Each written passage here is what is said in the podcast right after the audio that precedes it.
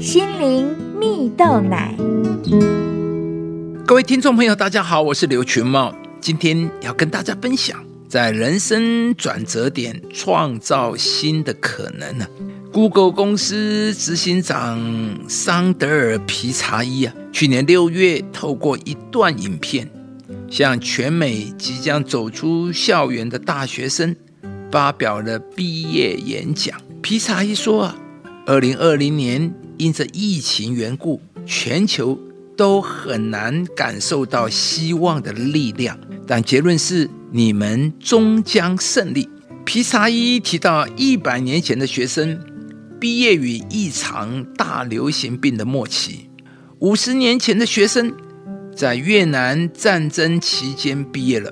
大约二十年前，二零零一年的毕业生在九一事件前的几个月毕业了。过去的人们都克服了挑战，并获得了成功。这样漫长的历史经验证明了一件事，那就是。我们有充分的理由保持希望，因此呢，皮查伊鼓励毕业生：当你觉得现阶段的一切使你感到沮丧，而切记，正是这种沮丧或焦虑将创造出世界所需要的进步。即使不清楚如何具体去做，你们也应该要用自己的方式让这个世界更美好。皮查伊提到自己能走到今天，除了运气外，也离不开他对技术的热爱以及时刻保持的开放心态。因此呢，皮查伊鼓励大家要花点时间去找找这个世界上能够激发自己热情的东西，并且保持开放，保持焦虑，也保持希望。而如果大家能够做到，皮查伊说：“，历史将会记住你，不是因为你失去了什么，而是因为你在这个转折点改变了什么。”亲爱的朋友，你终将胜利。或许最短时间，疫情也冲击到你原本的生活，甚至到现在还看不见尽头。对于下一步，你完全没有把握。但就如故事中皮查伊所说的。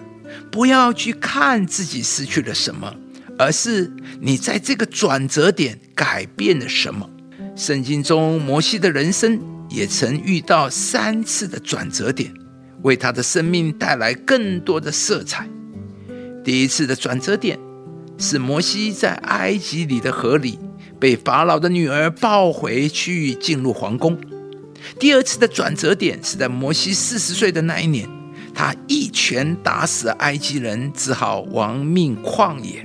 然而呢，第三次的转折点却完全的改变了摩西的一生，因为上帝在旷野时向他显现，要他回去见法老王，并将以色列人从埃及地领出来。这对一个自认为拙口笨舌的平凡人来说，是一个极大的挑战的转折点。但摩西选择。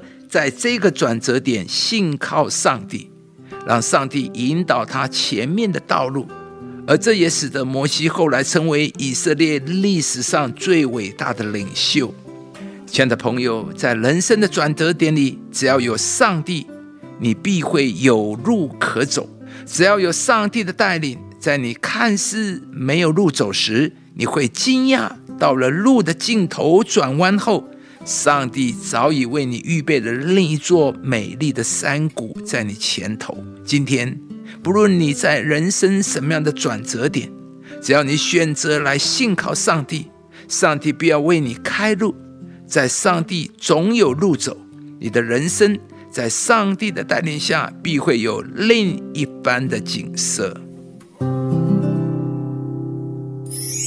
神能照着运行在我们心里的大力，充充足足的成就一切，超过我们所求所想的。